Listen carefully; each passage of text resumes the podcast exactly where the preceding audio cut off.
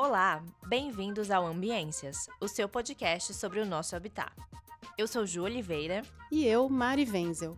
Somos uma dupla de jornalistas apaixonadas pelo formato podcast e experts em arquitetura, decoração e outras nuances que compõem o nosso habitat, dentro e fora de casa. É sobre esse rico universo que vamos debater aqui, sob uma perspectiva feminina e repleta de boas referências. Quem aí é fã dos realities da Netflix? E o que isso tem a ver com ambiências? Tudo, porque nosso convidado de hoje é o arquiteto Guto Requena, um dos Fab Five do CRI Brasil.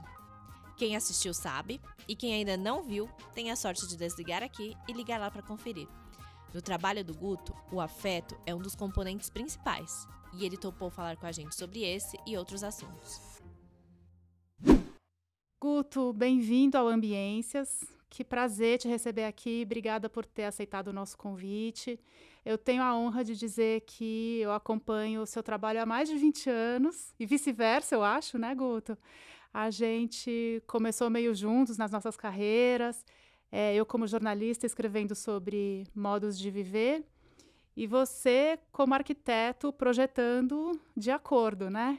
Modos de viver, pesquisando modos de viver e projetando de acordo.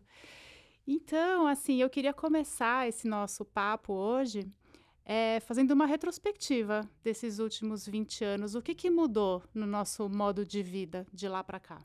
Oi, Mari. Oi, Ju. Bom dia. Que delícia, que prazer, que honra. Que bom estar junto. Que bom poder falar de vida, sociedade, arquitetura, cidade. É, Mari, eu adoro você. Muito legal, né? Assim, as nossas nossos encontros nessa vida louca essa vida breve, essa vida intensa que passa tão rápido, né, Mari? Sim. Eu adoro te, te olhar e lembrar das nossas carinhas ali, né? Assim, assim você foi, acho que provavelmente a, a, primeira, uma das primeiras pessoas que me entrevistou. Eu lembro ali, eu me já assim ali na faculdade fazendo parte do Nômades, né? Então já respondendo um pouco a tua pergunta, né? Muita coisa começou ali. Obviamente, é meio clichê falar, nossa, muita coisa começou na faculdade, mas foi.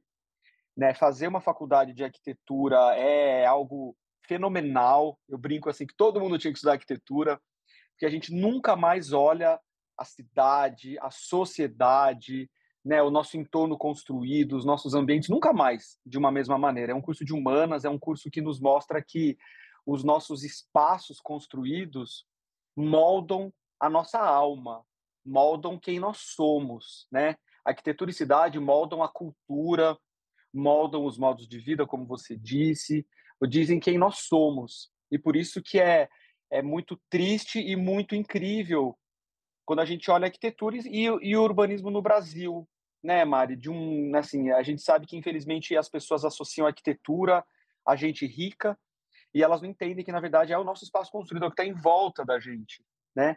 É, e aí, nesses 20 anos aí de, de, de, de amizade, né, Maria, é, é, é, o tempo aí da minha carreira mesmo. Eu fiz faculdade de arquitetura e urbanismo na USP de São Carlos, que foi maravilhoso, foi muito legal ter feito um curso no interior. A gente tinha muito tempo livre para se dedicar ao centro acadêmico, a gente dormia na sala de aula, a gente montou um forno de pizza, a gente construiu com as próprias mãos, fazia pizzada.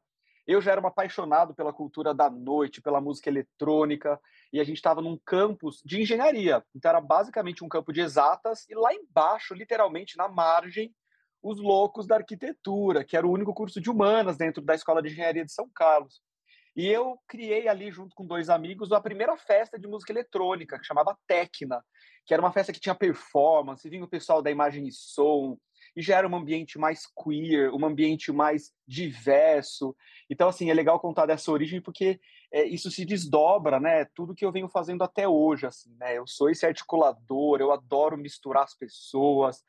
É, essa cultura do digital entrou na minha vida com muita força a partir do Nômades, né? Então, eu fiz parte de um grupo de pesquisa muito relevante na história da arquitetura é, latino-americana, que é o NOMADS, é o Centro de Estudos de Habitares Interativos da USP, é, que, foi, que é coordenado ali pelo professor doutor associado Marcelo Tramontano, e durante quase nove anos eu fui pesquisador, né, Mari? Então, assim, eu estou dando um destaque para esse início, porque é a importância da pesquisa, né, num país que vem sistematicamente desmontando a educação, desmontando a educação pública, né, há pelo menos 20 anos, 25 anos que isso vem acontecendo, não é algo do novo, né, desse último governo genocida, esse último governo genocida apenas acelerou, mas o desmonte da universidade pública é uma coisa que acontece há anos. A gente vê, por exemplo, a situação da UFRJ no Rio de Janeiro, no Fundão, que é uma loucura, assim, o prédio está desabando, é muito triste. E eu fiz parte desse grupo de pesquisa financiado pela FAPESP. Então, também vou falar, né, destacar a importância da pesquisa acadêmica, né, do financiamento de pesquisa acadêmica.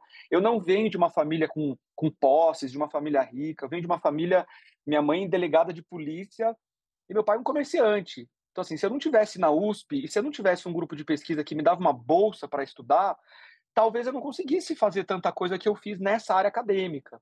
Então, Mari, já encerrando aí essa longa resposta, tudo começou ali atrás, na USP, no Nômades, por onde eu fiquei nove anos, onde eu fiz o meu mestrado, né, que recentemente virou um livro publicado pelo, pela editora Senac, que é o Habitat Híbrido. E aí, Mari, começou essa louca jornada que foi, bom, vamos tentar agora colocar a mão na massa, né, dentro de um escritório, fazendo, testando essas teorias, esses conceitos, tudo isso que eu estudei nesses nove anos de pesquisa no Nômades, né, que era estudar essa arquitetura híbrida, né, a, a, inserção da tecnologia no cotidiano, essa arquitetura que não é feita apenas de tijolo, vidro, concreto, mas agora também é adicionada de uma instância de virtualidade, com cabos de rede, microcontroladores, LED, né? Então, assim, eu olho a arquitetura a partir dessa mistura do analógico com o digital. E aí o estúdio acabou de completar 15 anos, né? Esse ano a gente completa 15 anos oficialmente que eu abri o estúdio. E, e essa jornada de muita persistência e insistência, né, para tentar fazer uma arquitetura que eu acredito que é inovadora, né, um design que usa impressão 3D, uma arquitetura que trabalha com produção digital. É, então tudo isso é muito é muito pioneiro no Brasil, né? Encontrar esses fornecedores, encontrar é, os clientes que acreditam, né? Então acho que essa jornada de 20 anos passa por tudo isso. Uhum. Guto, o, os últimos três anos eles tiveram uma importância, né, uma influência brutal no nosso jeito de viver, na nossa relação com a casa. Já dá para fazer esse balanço de, de, como a pandemia mudou nossa vida Olha, doméstica? Mari, eu acho que eu posso dar um exemplo autocentrado aqui, que é a minha casa. Né? Eu mudei de casa há dois anos, construí o meu apartamento sobre a ótica, né, sobre a ótica sobre esses pilares da minha pesquisa, né? Então, um apartamento que é flexível, portanto, não tem suas funções totalmente definidas, né? Eu posso redefinir a casa, giro mesa, abro parede, fecho cortina, a sala está num lugar, o quarto está no outro. Essa flexibilidade que é algo que você né, conhece muito bem, que é uma das coisas que me fascinam desde lá de trás. Acho que na nossa primeira entrevista a gente falou disso é, com a tecnologia, então uma casa totalmente conectada, tem 3 quilômetros de cabo de rede conectando né, essa malha digital, que na verdade é física, né, são 3 quilômetros de cabo de rede, conectando todas as tomadas, ar-condicionado, iluminação, sistema de áudio, som, irrigação. E o mais interessante, na minha opinião, é essa biofilia. Né? Então, assim, é, é, eu tentei transformar essa casa numa floresta urbana. E para mim isso já é um, uma, um desdobramento do que a gente está vivendo, né? E viveu durante a pandemia.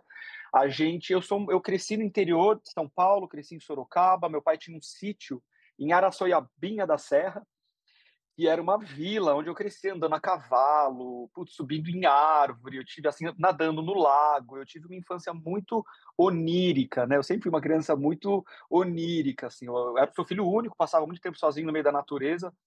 Então agora como é que a gente faz, né? Já que a gente não vai conseguir voltar a morar na natureza, pelo menos grande parte de nós que vivemos nas grandes metrópoles, como é que eu crio recursos de design, sistemas, né, hackear, hackeamento de arquitetura e de cidade para trazer a natureza para perto, Mari? Então, eu acho que para mim, um dos grandes impactos da pandemia foi entender que sim, é possível trazer a natureza para perto. A gente viu, por exemplo, a quantidade de pessoas que compram planta, que estão fazendo jardins, né? A quantidade de blog, de conta de Instagram, todo mundo compartilhando né, suas plantas. E na minha casa eu fiz uma coisa que realmente é a biofilia radical, eu levei isso ao extremo. E Mari, está sendo um barato. Você já veio aqui em casa, né? Gente, é assim, eu acordo de manhã e tem minhoca na sala. Elas caem do vaso aéreo, então na sala. As que não estão secas, esturricada, eu pego as que estão vivas e ponho no vaso de novo. Tem borboleta, agora começou a aparecer um monte de joaninha, outro dia entrou pássaro. Então, assim, é claro que é, é uma visão privilegiada, né, de um homem branco, que é um arquiteto, que tem um apartamento é, design, mas eu acho que é, é, esse projeto ele é um exercício de futuro, né, Mari? Eu acho que as pessoas vão querer cada vez mais que as, é, olhar mais para suas casas, né? Independente da condição social, todo mundo tá dá um jeitinho ali de arrumar o fundo para fazer o zoom, traz uma plantinha, traz personalidade, quer as casas mais coloridas. É, essa brasilidade, né, que o brasileiro finalmente nos últimos 20 anos entendeu que é sofisticada, que é legal pra caramba, trazer artesanato brasileiro, trazer materiais brasileiros, independente da construção, né? A gente percebe que mesmo em casas mais populares, até casas de alto padrão, de alguma maneira, intuitivamente ou não, as pessoas estão prestando mais atenção nas suas casas e no impacto que elas têm na nossa felicidade. Guto, você já começou falando da sua casa, que é um tópico que a gente ia abordar, né, Mari? Maravilhosa. Sim, claro. E ela, além das plantas, tem uma presença é, bem, bem importante da tecnologia. Você tem quilômetros de cabos e tudo mais. Conta um pouquinho para a gente sobre como é a presença da tecnologia nos seus projetos, na sua casa, sua casa ali quase como um protótipo das suas novas ideias. Muito legal, Ju. Olha, eu falo que 99 é um ano divisor de águas, né? Não só porque foi o ano que entrei na faculdade, mas porque foi o ano que eu tive de fato meu primeiro contato intenso com a tecnologia, com, a, com, com essa virtualidade, com o ciberespaço, né? Então foi onde eu abri minha primeira conta de e-mail, minhas primeiras redes sociais, né? Orkut, MSN, ICQ, Napster. Imagina, eu podia gravar as músicas, os filmes, né? Compartilhar. É, aquilo me fascinou muito e aquilo já foi um choque com o curso de arquitetura. Enquanto os meus professores estavam me ensinando Oscar Niemeyer, Le Corbusier, Frank Lloyd Wright, e eu estava fascinado por tudo isso, mas ao mesmo tempo aquilo me parecia muito distante. Aquela criatura de concreto, rígida, aquele homem modernista, regido pelo carro. Aquilo não combinava com aquele universo líquido, imaterial, virtual, sonhador que a tecnologia prometia, né? E ainda promete. Então, eu acho que esse fascínio percorre de fato, né, o, a, nossa, os nossos projetos e me estimula muito, Ju, até hoje, assim, é um fascínio mesmo. Claro que eu tenho um olhar crítico, acho que a gente filtra, testa, o que não funciona, tira. É um momento de deslumbre que a gente tem que tomar cuidado, né? Eu brinco assim que quando eu estou fazendo um projeto, muitas vezes eu me questiono, falo, poxa vida, e se eu tirar essa tecnologia? Será que o projeto ainda existe? Ele funciona da mesma maneira? Se a resposta é sim, provavelmente eu estou usando essa tecnologia como uma maquiagem. E talvez ela não seja tão necessária. Agora, se ela é fundamental para aquele projeto existir, então é porque, de fato, a gente está usando uma tecnologia que tem um impacto maior, né? não é só uma bugiganga. É, então, assim, eu tenho usado muito, Ju, esses sensores, né? Eu gosto muito de hackear, quando eu falo eu, é o meu estúdio, né? Eu tenho um time aí maravilhoso, um dream team, é, somos em 15 pessoas hoje, tem cientista da computação, programador de hardware, de software. Eu acho que isso trouxe, né? Eu fundei o Juntos, que é o Laboratório para Estudos de Empatia, Design e Tecnologia, há uns quatro anos, ali um pouquinho antes da pandemia. E aí era um sonho da faculdade, que era ter dentro do escritório de arquitetura profissionais capacitados para fazer programação, né? Então, a gente tem usado cada vez com mais propriedade esses sensores. Então, às vezes, a gente é, hackeia sensores que são usados na medicina, como sensor de atividade cerebral. Me interessa muito entender né, as emoções a partir das ondas cerebrais e o impacto que a arquitetura tem no meu cérebro, e vice-versa.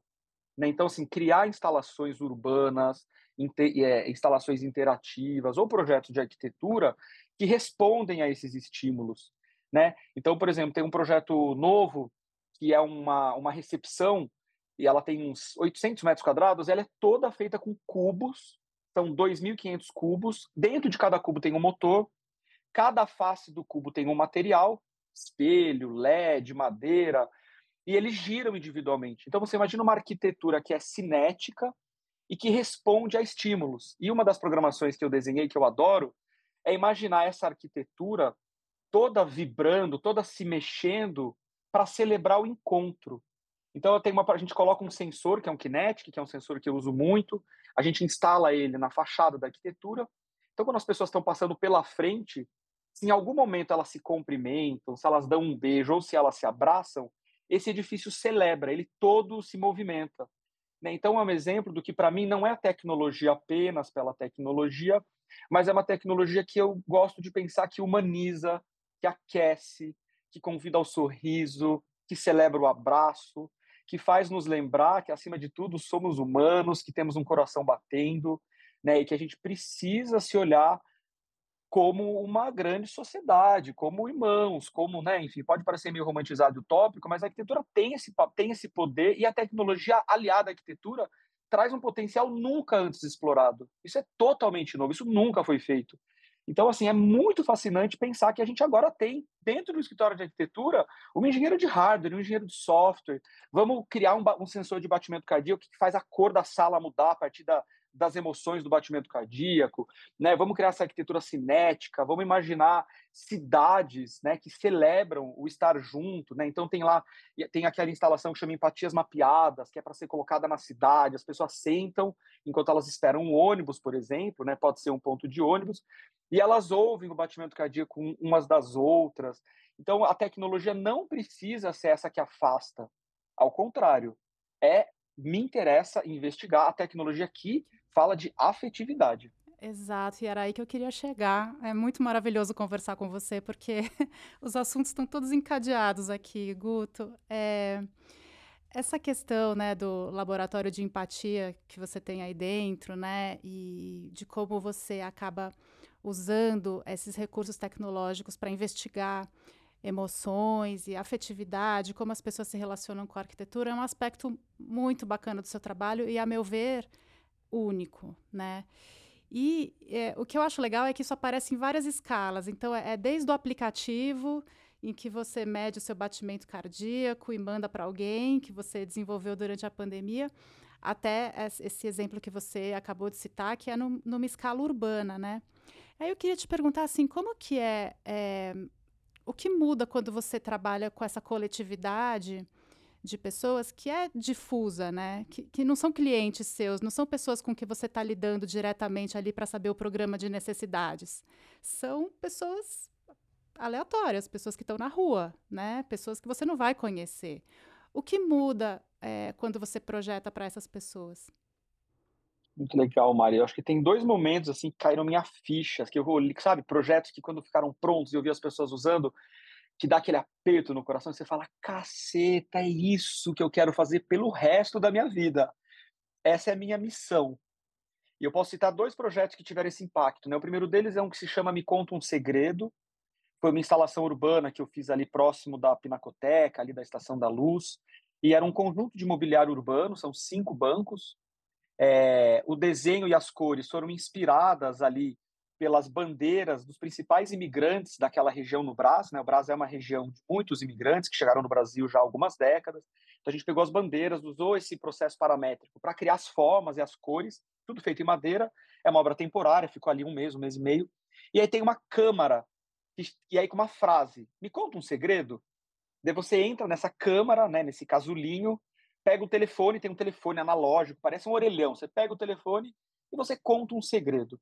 Só isso. O que acontece é que quando as pessoas sentam nesse conjunto de bancos, elas ouvem randomicamente esses segredos. E foi muito lindo, porque quando a gente colocou o mobiliário, antes de ligar a, a parte tecnológica, a, a, molecada, a criançada, o pessoal do banco já invadiu, já sentou, já ocupou. E aquilo teve um impacto muito grande. Eu falei, gente, é isso, né? A gente precisa qualificar melhor as nossas poucas praças e parques, né? Então, só de ter um mobiliário que é diferente, que é colorido, as pessoas se encantam. Quando a gente ligou a tecnologia, aconteceu, adicionou-se essa camada poética, né, na camada da cidade. E a gente precisa poder trazer mais camadas poéticas. E é muito legal porque quando está na rua, é de todo mundo, é público. Não está num shopping, não está num condomínio, está na rua. Então era a pessoa em situação de rua, era o, os imigrantes, e aí teve uma, né, era, era, a criançada da escola próxima, e aí era um barato, porque é, teve uma cena que me marcou muito, que foi, tinha esse senhor e essa menina, uma menina asiática, devia ter ali uns 15 anos, sei lá, e um senhor que devia ter, sei lá, 60 anos, um senhor negro, e eles sentavam de costas um para o outro. Tava cada um fazendo a sua coisa. E eu percebi, observando, que quando eles ouviram algum segredo, que devia ser um segredo muito engraçado, eles caíram na risada e se olharam. E quando eles se olharam, eles começaram a conversar. E aí ela virou, sentou do lado dele, eles ficaram conversando, Mário, até me emociono de lembrar, e eles saíram meio que juntos. Falei, cara, esse é o poder da tecnologia adicionada no espaço urbano. Talvez duas pessoas que nunca se, se falassem, né? Estavam ali batendo um papo. Quem sabe não surgiu uma amizade? Eu adoro pensar nessas obras que eu faço, né? Eu, às vezes eu apresento isso para o cliente, falo, olha, aqui é, isso eu aprendi com o Paulo Mendes da Rocha, né? Quando eu tinha o meu programa no GNT ou nos Trinks, eu tive a honra de fazer um episódio com o Paulo Mendes da Rocha. E ele falava muito sobre a imprevisibilidade. Impresi, impresi, Vamos lá. Imprevisibilidade. Imprevisibilidade. Trava a língua. Imprevisibilidade da vida. E como arquiteto, a gente não pode só projetar a parte funcional da vida. Onde vai acontecer um sexo casual? onde acontece um, né, uma, uma crise, uma briga de casal, onde, como que a arquitetura recebe o imprevisível. E quando a gente está no espaço urbano é muito isso. E eu adoro imaginar quando a gente projeta esse tipo de projeto. Imagina se um casal se conhece ali, se paquera e depois de uns anos casa, tem filhos, né? É isso, essa é a magia desse tipo de projeto que me fascina. E o outro exemplo é o Love Project, o projeto Amor, que você conhece, que é um é uma escala de design de produto, mas eu convido as pessoas a contarem uma grande história de amor, plugo sensores no corpo dessa pessoa e uso esses sensores né, da medicina para detectar as emoções. Então, é um sensor de atividade cerebral, um de batimento cardíaco e um de voz. E é um processo muito emocionante. Então, também, quando eu vi é, esse projeto em uso e as pessoas chorando, as pessoas saíram da sala, né, desse lugar que elas ficavam em privacidade, narrando as histórias, aos prantos, e me caiu a ficha, especialmente quando eu comecei a levar esse projeto para outros países. Né? Beleza, a gente é brasileiro, a gente é superlativo, latino, chora, mas de repente, sei lá, estava lá em Dubai, né, com os sheiks árabes, com as princesas árabes, num contexto totalmente de cultural diferente, as pessoas saíam chorando, e aí cai a ficha, eu falei, cacete, é isso, é universal, né? É universal, meu, pode ser meio cafona, meio piegas falar isso, mas o que nos conecta é o amor, o que, né? O que faz a gente se lembrar que a gente está vivo, né? O que faz a gente sair da cama é o amor. É o amor pela família, pelos amigos, pelo cachorro, o amor romântico, é o amor, né, Mari? Então, poxa, por que a arquitetura não pode falar mais de amor? Mas Eu falo amor... disso abertamente, sem, sem querer só piegas, né? Onde está o amor nos nossos projetos? Né, Ju? Amor, e aí, assim, eu convido favor. os meus alunos. Mas, amor, por favor. E eu convido os meus alunos a pensarem nisso. Nunca tive um professor que me ensinasse a projetar a partir da empatia, a partir do afeto. Meus professores maravilhosos, todos, me ensinaram a projetar a partir da função, da materialidade, dos fluxos, da relação com a cidade. Mas por que a gente não pode também incluir nesses parâmetros a afetividade?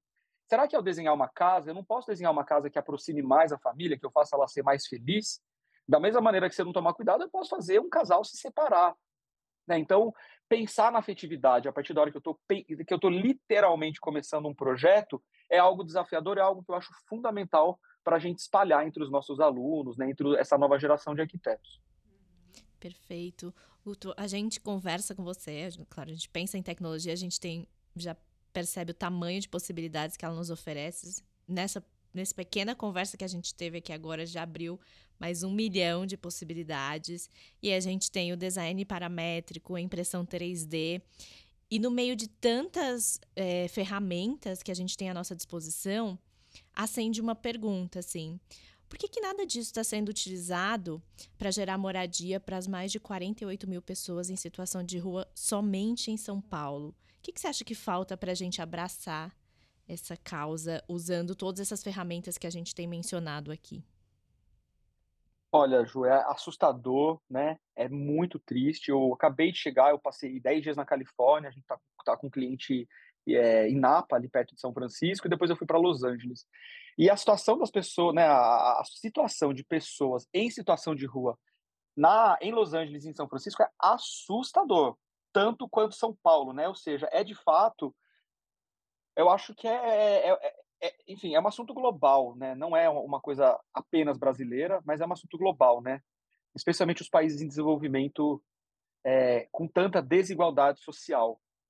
é um reflexo da nossa sociedade doente, é um reflexo da sociedade do ódio, né? Eu, eu fico ouvindo os podcasts do padre Júlio Lancelotti, fico lendo as coisas que ele fala. Eu adoro também o bispo Alexandre Alexandre Vieira, eu acho que é isso, que é aquele do Rio de Janeiro, que é maravilhoso também. Falta empatia, acima de tudo, né? E falta política pública. Então, é claro que nós, enquanto arquitetos, a gente pode trazer mil ideias e mil soluções. A gente está vendo, por exemplo, chegou no Brasil, né, há dois anos, as primeiras empresas que fazem casas em impressão 3D de concreto, que hoje em dia é a construção mais barata. Isso vai bombar. Mais e mais empresários vão trazer essas máquinas, porque tem um custo-benefício fascinante, é, uma, é a maneira mais rápida de você construir uma casa. Eu estou fascinado, estou louco para que alguém me convide para desenhar casas populares feitas em impressão 3D, né? Repensar essa, esse modelo de moradia social a partir dessas tecnologias é algo que me fascina.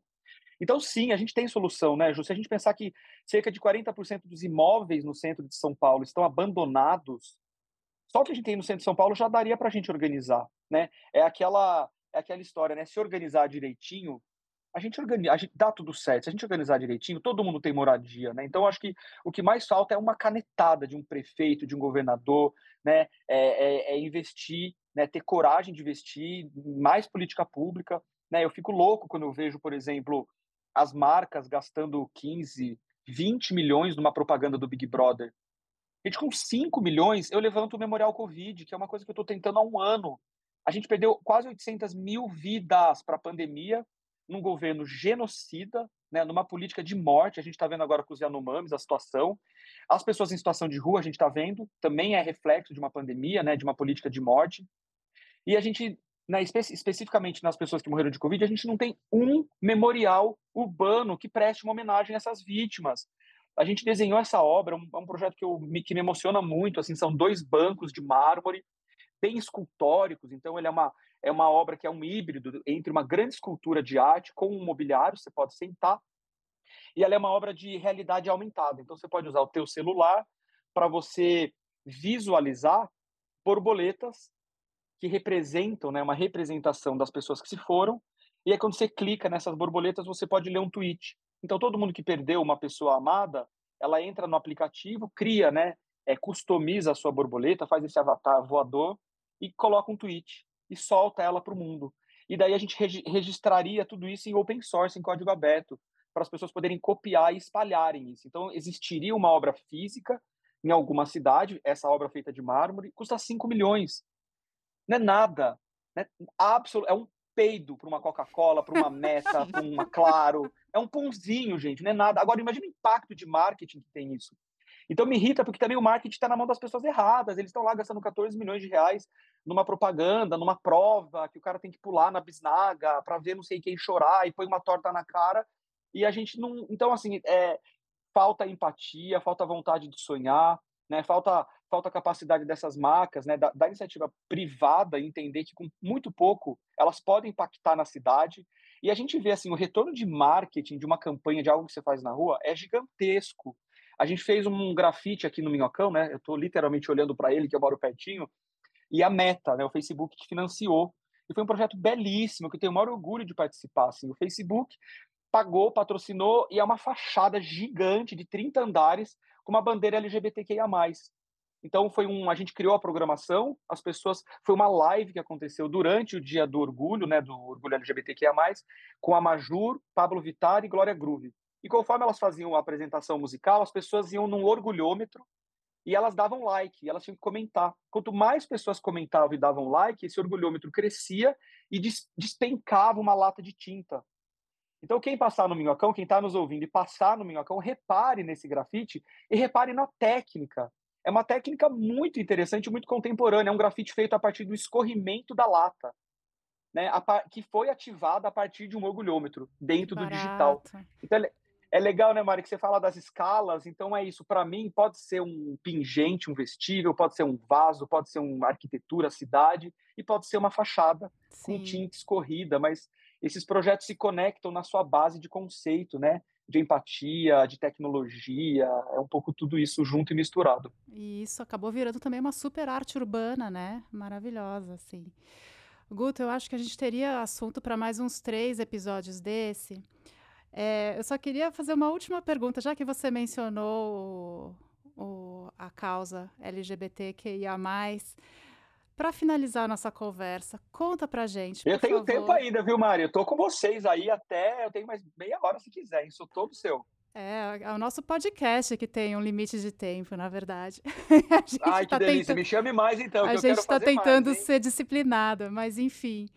Tá É, bom. já, já que você mencionou a causa LGBTQIA+, eu queria te perguntar se você pode contar pra gente, para os nossos ouvintes, um bastidor do Queer Eye, alguma coisa muito legal que tenha acontecido Ai, durante a Mari. gravação. Gente, assistam Queer Eye Brasil, se você Maravilhoso. divulgue, convidem as pessoas para verem. Foi um barato, né, Mari? Porque é um programa que não tem nada a ver com o que eu faço, se você pensar, mas tem tudo a ver. É, o Queer Eye é um, é um, é um spin-off né, de um programa americano, que é um sucesso, é um dos maiores sucessos de audiência e comerciais da, da história da Netflix, a ponto de virar um spin-off. Né? Teve um spin-off alemão e teve um brasileiro. Então o formato é idêntico, a gente seguiu o formato idêntico. São cinco homens LGBTQIA+, cada um especialista na sua função. Então tem um de beleza, um de moda, um de cultura, é, um de bem-estar e alimentação e um de design, sou eu. E o meu papel foi transformar a casa dessas pessoas, né? E Mário foi demais como experiência de formação de vida, sabe? Eu pude acessar pessoas e lugares fora da minha bolha, né? Tão importante a gente poder se envolver em projetos que nos explodem das nossas bolhas.